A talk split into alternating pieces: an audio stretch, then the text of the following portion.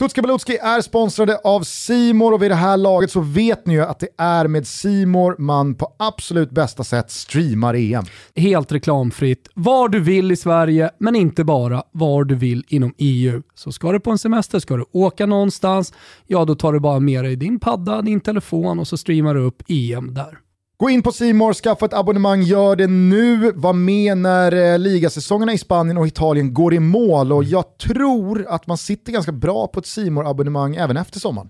Ja, jag är ganska säker på att man sitter jävligt bra på ett C More-abonnemang även efter sommaren. Hörrni, streama upp Gusten på Herpadda eller vad det nu är. Fan vad fint. Vi säger stort tack till C More för att ni är med och möjliggör Tutski Balutski.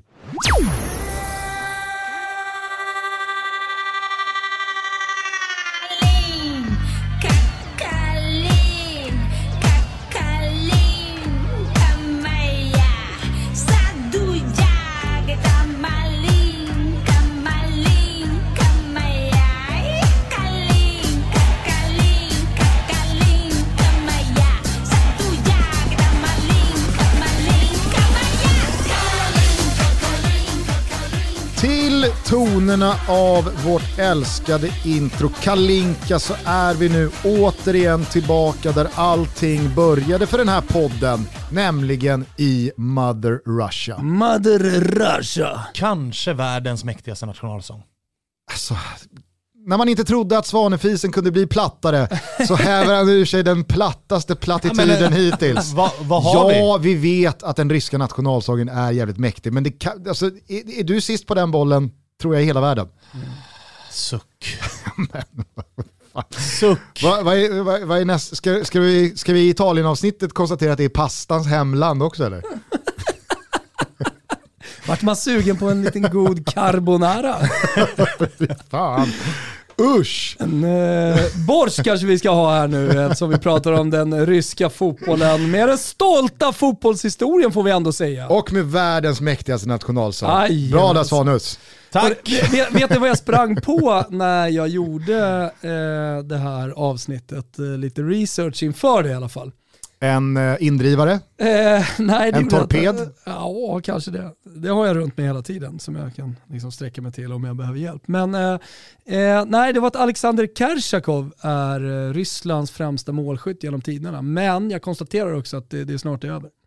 Kerzhakov har ju tagit vidare den fina traditionen som Oleg Salenko i alla fall introducerade mig inför vad gäller rysk landslagsfotboll, nämligen en bra bränna och en guldig länk runt halsen. Jajamän. Det är fan Kerzhakov för mig. Det är, där kan ju han ha varit först faktiskt. Alltså en utav dem. Drog han inte baksidan? Nej, Kerzhakov. Vad var han först med, menar du? Guldlänken. Men jag sa ju precis att han tog... fan. Nu får du vakna, sa nu hänger jag inte med. Han tog ju vid den fina tradition som Oleg Salenko var först med. Ja. I alla fall i min bild av rysk landslagsfotboll. För det hela Mother Russia är ett stort haveri. Snart får vi en hela rysk spion till studion. Nej, men du och jag är ju i så pass likadan ålder och jag tror att väldigt många lyssnare samma sak. Att den första bilden, den första liksom kopplingen man har till rysk landslagsfotboll är ju matchen mot Sverige 94. Och liksom Oleg Salenko med guldlänken, en bra bränna och liksom... Guldlänko tanga! En osympatisk anfallare. Jag hör dig, jag är med dig. Ja. Hörrni, ska vi fokusera på Ryssland eller? Ska vi surra guldlänk tanga? Nej, men vi förhoppningsvis mer guldlänk och tanga. Ja. Vi kan väl fortsätta på det spåret då. Jag misstänker att Ryssland uträttat mycket mer än bara den där VM-sommaren 94. Ja, för fan. Alltså, Ryssland, de har varit i EM-final 1964, 72, 88. Torskade de gångerna. Vann EM 1960. Och det måste ni minnas. Semi 2008. Ja. Mm. Exakt. Och sen så har man varit i kvarten 2018 ju. Nu senast, det var en stor framgång såklart på hemmaplan och allt det där. Tuff grupp man tog sig vidare ifrån. Verkligen. Egypten och Saudi, va? Tuff grupp man lottades in i. Jättelottat. Mm. 4 i England 1966 VM. Men det är EM som man har 4 största framgångar i då. Jag tänker bara alltså, med tanke på att vi har varit i en del länder som är på pappret ganska unga och så vet man inte riktigt vad som ska tillskrivas Tjeckien, vad som ska tillskrivas Slovakien, vad som är Tjeckoslovakien, Nordmakedonien, vad är det, vad är Jugoslavien, vad är och så vidare. Men i Ryssland så känns det självklart att allt Sovjet gjorde, det ska inte tillskrivas någon annan än Ryssland. Nej. Även fast det kanske var, alltså, det vet man ju, det var ju jättemånga spelare som har varit framträdande i Sovjets fotbollshistoria. Som är ukrainare. Ja, men de har ju Ryssland bara tagit historiskt. Det har de gjort. Nej, men så, jag tycker ändå att det som är intressant med den ryska fotbollshistorien det är att den ryska fotbollen har fått ett uppryck på slutet. Alltså, vi hade då semifinalen 2008 men kvarten 2018 gör någonting. Om man kollar på vägen fram till mästerskapet här då, så hamnade man i samma grupp som Belgien, Skottland, Cypern, Kazakstan, San Marino. Varken lätt eller svår skulle jag vilja säga. Nej. Alltså, såhär, det finns tuffare grupper men det är liksom det är en grupp att ta sig vidare från att komma tvåa. Andra platsen. Exakt, och det var ju precis det de gjorde. Vinner 8 fighter, torskar 2, torskar mot Belgien i två matcher. Gör 2, framförallt en bra retur mot dem. Så att vinna allt utom mot Belgien, då har man ju insett vad det är man ska pyssla med. Och det här var ju också så nära in på den där hemma-VM-sommaren där allting bara flög och det kändes som att den ryska björnen fick nytt liv. Så det kändes som att de käkade upp den där EM-kvalgruppen av bara farten. Ja, och man smäller ju ut den stolta ryska drulen rätt i fejan på Skottland. 4-0, för det är ändå Skottland man tampas om andra platsen med. Det var ingen snack där. Nej, där var det ingen snack. Vinner med 4-0. Ja, men jag tycker ändå att det mest intressanta är ju VM-kvalet senast här nu då. Spelar man 3 matcher, vann mot Malta med 3-1. Man slår Slovenien med 2-1 och sen så torskar man faktiskt mot Slovakien. Mm. Och det har vi väl gått igenom i Slovakien-avsnittet, eller hur Gusten? Precis, det har vi. Jajamän. Sen i Nations League så har man ju blandat och gett lite. Alltså man har torskat mot Turkiet, man har åkt på en rejäl jävla snyting mot Serbien 5-0. Mm. Så att man blandar väl och ger. Men jag tror så här, Ryssland är inte det ett landslag som så här, man är bra när det gäller lite grann. De är lite, jag tycker att de är lite jänkiga. Jag tycker att de är så otroligt svårplacerade. Alltså 2008, då var de ju riktigt, riktigt, riktigt bra. Alltså på alla sätt och vis tar sig till semifinal. Sen går det ju... Det var helt sjukt vad de sköljde över Sverige. Alltså, det var ju inget snack. Det var som att vi mötte alltså Frankrike, Spanien. Det var ju den typen av... Arshavin var ju en av de 10 bästa fotbollsspelarna i världen. Ja, och det fanns ju fler. Och sen därefter då, alltså hemma-VM. Jag tycker den är svår att värdera med tanke på gruppen de får. Alltså det är Egypten och det är Saudi. Så att, men man slår ju ändå fair and square ut Spanien. Ja, det gör man definitivt. Och det är det jag menar med att det är svårt att placera de här. För att, kollar man resultaten nu, alltså helt överkörda mot Serbien, torskar mot Slovakien. Och så säger Thomas ändå att så här, de är på gång. Jag tycker att det är svårt att placera vart jag tycker det är imponerande att vinna 8 matcher, att smälla dit Skottland med 4-0. Och visst att man förlorar mot Belgien, men det är 8 segrar ändå. Det är inget snack.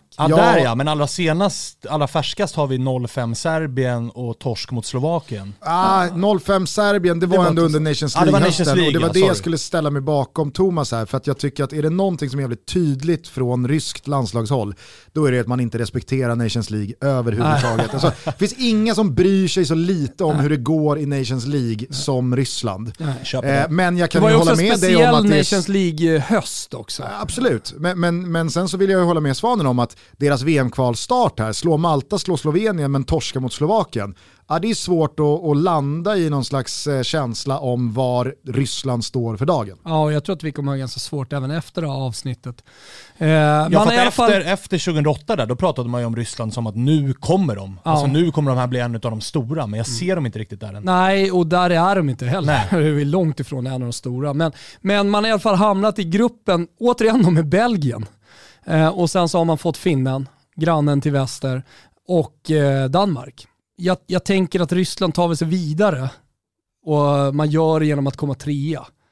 Alltså det är i alla fall min känsla. Det är inte min rubel, men det är min känsla. Mm.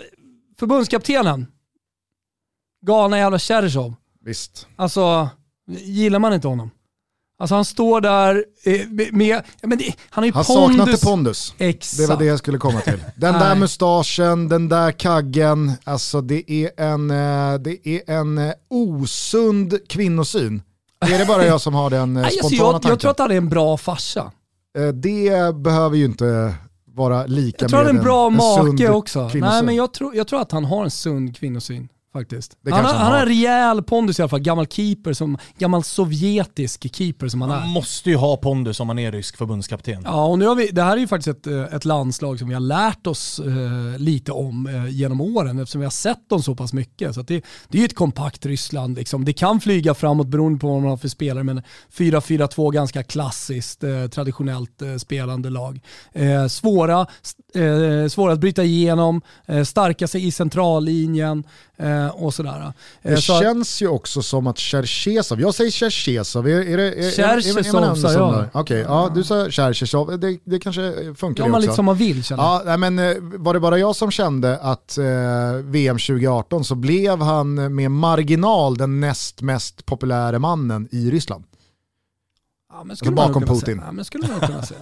Alltid bakom Putin. Big Daddy Vlad är ju såklart ohotad där uppe i toppen. Men det kändes som att han verkligen blev en landsfader. Absolut. Han blev liksom Lagerbäck på Island. Ja. Han blev Marcello Lippi i Italien. Eller för den delen Luis Aragonés eller Vicente del Bosque i Spanien. Och han var ju rolig att titta på. Alltså han levde ju sig in stundtals och sen stod han bara och var stoneface i en halvtimme. Så det var ju, han bjöd på mycket. Jo, men jag kan också uppskatta den där typen av stoneface som står vid sidan och liksom inte rör en min. Alltså det är så ryskt på något sätt. En rysk förbundskapten, ska inte han se ut precis som Kershaw? Och ju längre turneringen gick där, ju mer gillade ju kameramännen att zooma in honom. En sak som jag verkligen gillar, han är en grabba som också är keeper såklart. Han går i pappas fotspår.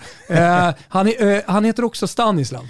Så, alltså, den andra. Vi är för dåliga på det i Sverige, att döpa våra söner efter oss själva. Alltså, kan inte du bara föra det vidare? Kommer det en liten knodd här framåt? Det är en till liten Gusten Dahlin. Ja, det finns ju någonting med prefixet junior eller den andra. Absolut. Alltså den andra är ju väldigt ryskt. Sarer som liksom sonen får pappans namn och så lägger man bara på nästa nummer i ordningen. Ja, känslan är att den här sonen inte hade mycket till val eller? Ja, men Stanislav Cherchesov den andra. Jag ser ju honom rädda en straff för han ska ju nästan spela för Sovjet och inte Ryssland. Ja, det ska jag göra. Ja. Hörrni, vad vill ni gå till nu då? Nej, men jag undrar bara om Cherchesov är på något sätt ifrågasatt eller är det någon som vill se någon förändring utan det är Putin-siffror i opinionsundersökningarna. Oh ja. Du vet, det är över 98%. Så att, nej, han sitter säkert. Så får vi se hur det går i mästerskapet här nu då. Men... Vi är sponsrade av Rocker. En tjänst i en app som hjälper dig att hålla koll på din ekonomi och som man bara lägger ovanpå sin redan existerande ekonomi. Man behöver inte hålla på att byta bank eller sådana där jobbiga saker. Det här är för att förenkla och göra saker och ting tydligare. Jag har använt Rocker-appen nu i några veckor och jag kan verkligen skriva under på det. Man ansluter kort och konton och så får man en överblick över köpen i ett transaktionsflöde, men det här är bara en sak. Rocker, det de har gjort är att de har hjälpt mig att komma in i loopen liksom. Jag har blivit lite mer medveten. Jag har sökt på utgifter och sett över mina köpvanor och ibland känns allt rimligt. Men ibland hajar man till. Ja, men jag har sökt på utgifter och då försökt se över mina köpvanor, Gusten. Och så såg jag liksom i februari, vad är det här? 3700 kronor för någonting. Vad är det här för konstigt liksom nätköp jag har gjort? Och det visar sig vara fidget toys till Alba som hon är jävligt mycket inne på. Men det viktiga är att här jag får allting i ett och samma transaktionsflöde. Jag kan söka på det. Om jag inte har lagt in kvittot, för det kan man också göra. Man kan fota och lägga in kvittot. Men lugn. Med hjälp av appen kan man även klicka på transaktionen och söka efter det specifika kvittot i sin Gmail-inkorg. Förstår du? Det här är en otrolig tjänst. På det här sättet så tar Rocker mig ett steg närmare ett liv utan papperskvitton.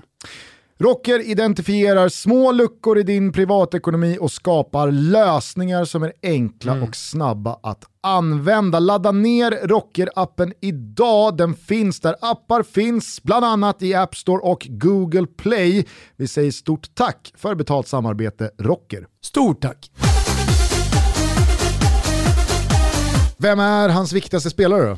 Jag tycker att det är Aleksandr Golovin. Alltså en jättefin säsong bakom sig i Monaco och har varit med och bidragit till att Monaco krigat om ligatiteln. Som krigar de fortfarande? Nej. Nu är de väl avhängda. Men ändå studsat tillbaka. Det har väl varit typ 2 säsonger utav bottenregionen på Monaco. Absolut. Ja. Men efter torsken mot Lyon som ligger ganska nära i minnet när vi spelar in det här så kommer inte Monaco vinna ligan. Nej, men CSKA Moskva mittfält. Det är ju någonting med ryska spelare att ta sig ur Ryssland. Alltså det verkar vara oerhört jävla svårt att lyckas utomlands för ryssarna. Men jag tycker att Golovin redan är där faktiskt. Han är ju rätt ung. Han är ju född 1996, alltså 24 fortfarande när EM ska börja.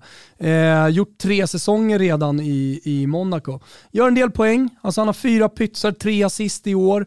Han är definitivt med liksom och bidrar till att Monaco går bra. Nu var ju inte gruppmotståndet det tuffaste senast, men han låg ju bakom fan allt innan han skadade sig där. Ja. Som han presenterade sig den sommaren. Ja, verkligen. Så att, det finns ju såklart bra spelare i Ryssland, men det är inte så jättenamnstarkt. Och han var väl också, alltså VM-18, han var väl inte tänkt att starta. Det var väl Dzagoev som blev skadad, vilket blev Golovins lycka. Det var Dzagoev, det var inte Kerzhakov som fortfarande var med då, som skadade sig. Nej, det kanske var Dzagoev.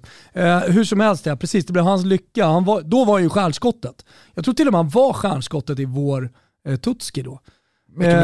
Mycket möjligt. Hur som helst så nu har han etablerat sig i liga med en toppstrid, är givetvis navet i hela det ryska spelet. Ja, för att det har ju hänt en del i generationen i de defensiva leden. Det är väl inte bröderna Beresutski och keepern som alltid kastade in någon boll per mästerskap. Akim Fejev. Ja. Say hello to a new era of mental health care. Cerebral is here to help you achieve your mental wellness goals with professional therapy and medication management support. 100% online. You'll experience the all-new Cerebral way, an innovative approach to mental wellness designed around you. You'll get a personalized treatment plan from a therapist, prescriber, or both in a safe and judgment-free space. Your Cerebral therapist or prescriber will outline a customized plan with clear milestones along the way, so you can get to feeling your best. With Cerebral, you're not alone in your mental health journey. We're here to empower you to live a fulfilling life. So take that first step towards a brighter future and sign up today at Cerebral.com/podcast and use code ACAST to get 15% off your first month. Offer only valid on monthly plans. Other exclusions may apply. Offer ends July 31st, 2024. See site for details. Och så längst fram så har man väl Dzyuba, men jag kan köpa att Golovin nog har tagit klivet från stjärnskott till MVP. Men det man vet är väl att Yuri Kirkov, han är väl kvar? Ja, han är som Zlatan typ, alltså, han är 37-38, men definitivt kvar, var med senaste VM-kvalet här. Han gnuggar på. Gjort 102 fighter för det ryska landslaget och så vidare. Så att, men han kommer komma med. Det är svårt att hitta stjärnskott i den här truppen. Du har Zenit Sankt Petersburg, mittfältaren Andrei Mostovoy till exempel. Men honom har ni inte koll på va? Men jag tyckte jag Aleksandr hittade... Mostovoy däremot. Det var klassiska Celta Vigo-gubben. Men Andrei Mostovoy. Är det Alexanders son då eller? I sådana fall är det en ruskigt vital tråd att nämna tycker jag. Nej, det är det inte. Och så kollar man igenom den här truppen hur som helst. Inte jättemånga unga då, spelare som är med. Det är några 23-åringar och sådär. Och sen så sticker ett namn ut. Maksim Mukhin. Född 2001, 19 bast. Var med i senaste VM-kvalet. Aldrig spelat en enda match för ett ryskt pojklandslag. För det går ju alltid igen liksom, när det kommer ut när det kommer upp spelare som är 18-19 bast. Ja, men då har de ju gått liksom förbundsleden och är väl hyfsat liksom kända i landet sådär. Men Maksim Mukhin har aldrig gjort det här, men då visar det sig att Ryssland har ju många skador i förra VM-kvalet. Och av någon jävla anledning, och det, liksom, det förtäljer inga historier, så kallar Cherchesov den här helt okända 18-19-åringen. För det är ingen spelare som så här, jag hittar ingenting om att man liksom har pratat upp honom eller att det är en stor talang inom den ryska fotbollen. Tillhör visserligen Lokomotiv Moskva, så det är klart att han har någonting. Men defensiv mittfältare, 19 bast, kommer han med i truppen? Ingen aning. Men det är alltså den enda spelaren som jag hittar liksom här under 24 bast. Maksim Mukhin. Och så jag får använda uteslutningsmetoden vad det gäller det ryska landslaget. Han är den enda som är under 24 bast. 23 då måste han bli stjärnskottet. Och fick han speltid här i VM? Han kom in. Okej. Sen är det ju i 87:e minuten här. Oerhört väntat att Cherchesov inte vill, alltså det ska ju vara de rutinerade gubbarna. Här ska inte upp några 19-20-åringar egentligen. Så det är väl en trupp där alla är runt 30, eller? Men vi håller väl en liten tumme för att vårt stjärnskott Maksim Mukhin kommer in. Absolut. Ja. Det gör vi. Okej, då har vi alltså Golovin, MVP, Maksim Mukhin är stjärnskottet. Vem är då vår gubbe? Ja, för första gången så blir vår gubbe våra gubbar. Jag väljer nämligen tvillingarna Aleksei Miranchuk och Anton Miranchuk. Ja. Den stolta brödratraditionen i rysk landslagsfotboll ångar på. Jajamensan, och här kan ju faktiskt svenska mammor och pappor lyssna. Morsan, hon flyttade helt enkelt till Moskva för hon såg en fotbollstalang. Det gjorde väl fotbollstränarna också nere i Krasnodar. Fanns ingen riktigt bra akademi, det fanns inga riktiga förutsättningar för tvillingarna att få en elitförberedande utbildning. Så hon drog till Moskva för hon såg att det fanns talang i tvillinggrabbarna och så sattes de i Lokomotiv Moskvas framgångsrika, ska sägas, akademi. Och där gick det bra. Ena gubben i Atalanta. Yes. Vart har vi den andra? Han är kvar i Lokomotiv Moskva. Och det här är ju intressant. Han har gjort en del intervjuer såklart i italienska medier. Han saknar ju sin brorsa otroligt mycket. Alltså, de följer varandra. De har följt varandra genom hela karriären. Han har svårt att klippa navelsträngen, saknar mamma, saknar brorsan. Men har omfamnat då det italienska. Men någonting som jag tyckte var lite kul. Där har han ju inte hamnat i liksom en livsskola som slår ner på sånt. Han får väl låna någons morsa där nere. Är det inte så? Han har blivit ännu mer hemmakär och mammas pojke sedan han flyttade till Italien. Det var inga italienare som sågade det uttalandet, utan det var ju så här, vi förstår dig. Ja, men som Olen brukar säga, så jag sprang på en information när jag sökte lite på de här två tvillingarna. Och det var att Diego Simeone i Atletico Madrid försökte värva båda brorsorna. Det som är så fint med dem, det är ju att Alexei, som kanske är vår huvudgubbe här ändå i Atalanta. Han är vänsterfotad och Anton Miranchuk, han är högerfotad. Så du kan ju verkligen utnyttja båda spelarna. Han har gått hur då i Atalanta, Svanemar? Nej, men helt okej. Det har varit väldigt mycket inhopp som det brukar vara när du kommer till Gasperini, att du ska fasas in sakta men säkert. Men en bra spelare. Absolut, det finns fina kvaliteter i honom. Och vi har ju Ruslan Malinowski som vi säkerligen kommer komma till vad det lider. Det har ju varit lite samma typ av inskolning, att första året i klubben så ska det vara mycket se och lära. Det är ett speciellt spelsystem att komma till, en speciell tränare att komma till, så att det är väl vissa har väl sagt att det har varit lite floppvärvning, men då har man väl kanske inte riktigt koll på hur Gasperini brukar jobba med sina värvningar, utan det är mycket möjligt att han kan explodera ordentligt nästa säsong. Det är inte helt dumt med de här två spelarna att de spelar en jävla härlig fotboll. Alltså man förstår att Gasperini vill ha dem. För att det är offensiva lirare. Det är offensiva lirare, de är snabba som satan och de är tekniska. Men är båda de här herrarna en del av Cherchesov då? Jag live-byter uttal. Hans startelva, eller är det någon framför den andra i landslagssammanhanget? Ja, men det får ju bli Toto Baluttos. Jag vet inte, de är så lika. Nej, så men det får bli Toto Baluttos lilla egna snackis. Vi ska komma till snackisen, men vi kan väl hålla lite koll på det här eftersom i senaste VM-kvalet så var Aleksej Miranchuk uttagen. Han har spelat 31 matcher. Anton Miranchuk var inte uttagen. Visserligen skadad, men han har gjort 19 matcher. Så vi får väl se. Jag antar att båda blir uttagna när det väl är dags. För att i Ryssland så är de superstars, de här två. Alltså det hade ju vi tyckt var coolt också om Samuel och Simon Gustafsson hade båda spelat i landslaget och alltså med de spelartyperna som de är. Konkurrerar de om samma position också eller? Nej, men en är vänsterfotad, en är högerfotad, men det är samma spelartyp, ja, absolut. Man kan väl vara olika fotad fast på samma position? Ja, absolut. Alltså, båda kan spela centralt, man kan spela som winger. Alltså men han lirar väl en ganska tydlig 4-2-3-1 och då skulle det vara fint att ha båda dem på varsin kant och så Golovin i mitten. Det har varit fint. Alex har spelat även i nummer 10-rollen, ska sägas också. Men nu orkar jag inte vänta längre på att få prata lite om Artem Dzyuba. Nej. Och det får bli snackis. Alltså jag visste inte att jag skulle få in honom för han är inte vår gubbe. Jag ville verkligen in de här Miranchuk-bröderna som för övrigt beskrivs som världens bästa tvillingpar i fotboll. Ja, men vad är det Simon och Samuel Gustafsson emot eller? Alltså, historiskt så är det väl Frank och Ronald de Boer. Jo, men nu pratar vi inte historiskt, vi pratar här och nu.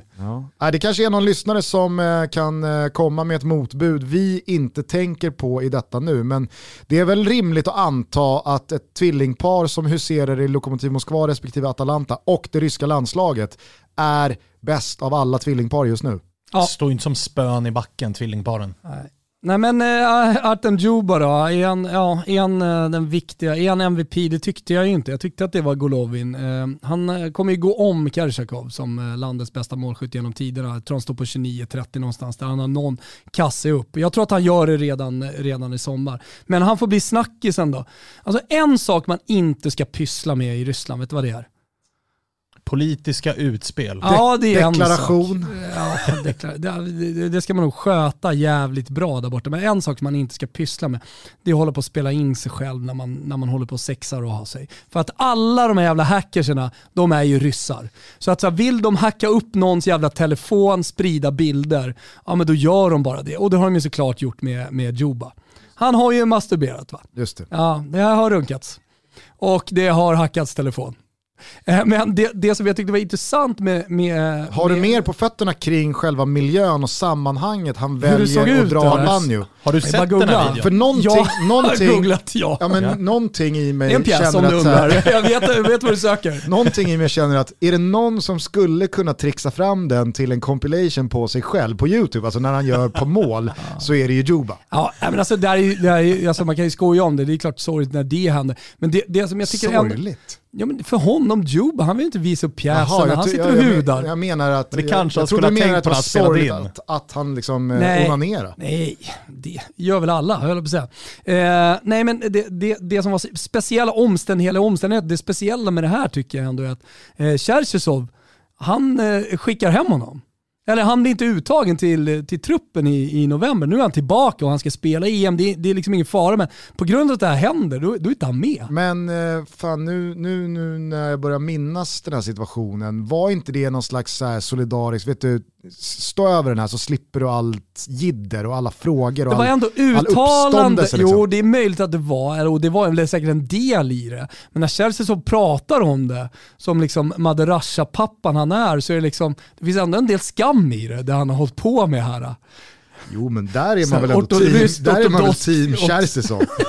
Klart det finns jävla liksom stigma och tabu kring att runka. Det får man väl ändå liksom så jävla frisläppta. Jo, men han pratar ju ändå om det liksom så öppet och så vidare. Men Dzyuba verkar i alla fall ha hämtat sig. Jag såg honom ta emot ligatitelmedaljen för Zenit Sankt Petersburg här i full Deadpool-mundering. Jag fick mycket skit av Astrid Ajdarevic och Olof Lund i Fotbollssöndag Europastudion för att jag inte hade någon jävla aning om vad Deadpool ens var för karaktär. Men det är någon Marvel-serie. Och Dzyuba dök upp i då, det såg ut som någon Power Ranger. Så att han verkar må bra igen i alla fall, Dzyuba. Men han mår bra igen, och det är väl egentligen inte den stora snackisen. Den stora snackisen har ju varit Rysslands deltagande i VM 2022.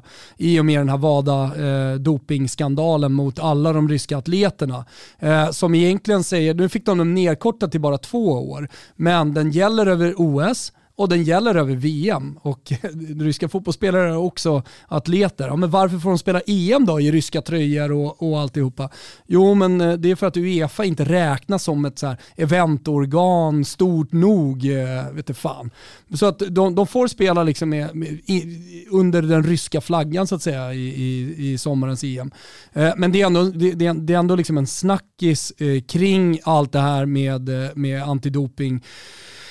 Eller antidopingskandalen i Ryssland. Alltså det som är sagt just nu är att de måste ju delta som neutrala idrottare. Och har de till exempel då texten Russia på en träningsoverall officiell, då måste texten neutral idrottare vara större än texten Russia. Du får inte ha den tyska fanan, du får inte spela den ryska nationalsången när de ska spela och så vidare. Dags att damma av Sovjet igen då? Ja, kanske är det dags att damma av Sovjet igen. Men så de har inlett här nu VM-kvalspelet och så vidare, men det är i alla fall det som är sagt, och det är trots allt det är väl en snackis som något. Ja, det är lite när den inte. Nej, men jag säger som Jakob Eklunds karaktär i Tusenbröder. Jörgen med J. Fan vad skönt att någonting fortfarande stavas som det låter. Alltså när du säger så här så känner jag, fan vad skönt att allt är som vanligt kring Ryssland. Det är liksom inga spegelblanka, lugna organisatoriska hav, utan det ska vara lite jidder, det ska vara lite tveksamma moraliska dilemman, det ska omgärdas med rykten kring korruption eller mutskandaler eller doping eller vad det nu är. Alltså, jag tycker att det finns plats för det kring det ryska landslaget också. Absolut, absolut. Lite genrep och så då här inför. De kommer möta Polen och sen det ständiga jävla stryklaget verkar det som. De kommer sparras mot många. Bulgarien, för de har ju varit uppe här tidigare. Hur många landskamper ska Bulgarien lira i månadsskiftet maj-juni? Fan, ska vi möta då? Ett halvdassigt jävla gäng. Bulgarien tillgängliga, det är bara kör. Och påminner återigen då att de har hamnat i gruppen Finland, Danmark och Belgien. Och har jag missat något? Ja, jag missade en sak! Vadå? Rippin! Rippin! Exakt. Ajamensan. Ruben kring Ryssland, som jag vill bara fylla på där till din konkreta genomgång av vad som faktiskt väntar för dem.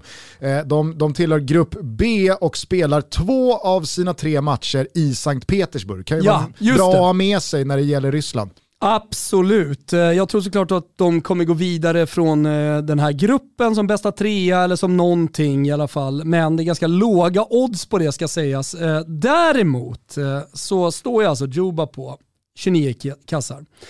Aleksandr Kerzhakov står på 30. Här ska ju bara våran gubbe Dzyuba om. Eller hur? Så är det. Och därför tror jag att han kommer göra över 3,5 mål. Jag tror att han gör bra. Alltså smäller in 2 pytsar mot Finland. Den är ju klar, va? Ja. Herregud. Och sen det är väl du som tror på ugglorna. Ja, och sen ska man gå Finlands gränser. Exakt. Och sen ska man ju gå vidare från den gruppen. Så han gör 1 mål till där och sen så smäller han in den i 8:e delen. Så att det är liksom...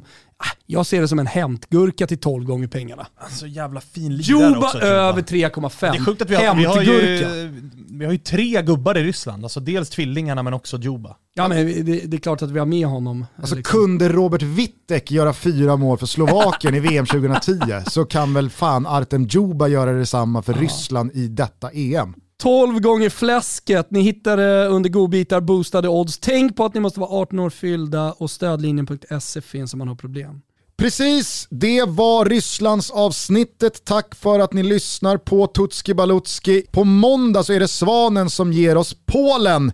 Den andra av totalt 3 gruppmotståndare för Gul och Gul. Och så trevlig helg på er. Ta hand om varandra så hörs vi snart igen. Det gör vi. Ska vi köra nationalsången eller? Alltså, eftersom Svanen eventuellt inte kommer få höra den på ett par år. Ja. Så visst, för din skull Svanen. Ge mig den bara. Ciao tutti. Ciao tutti.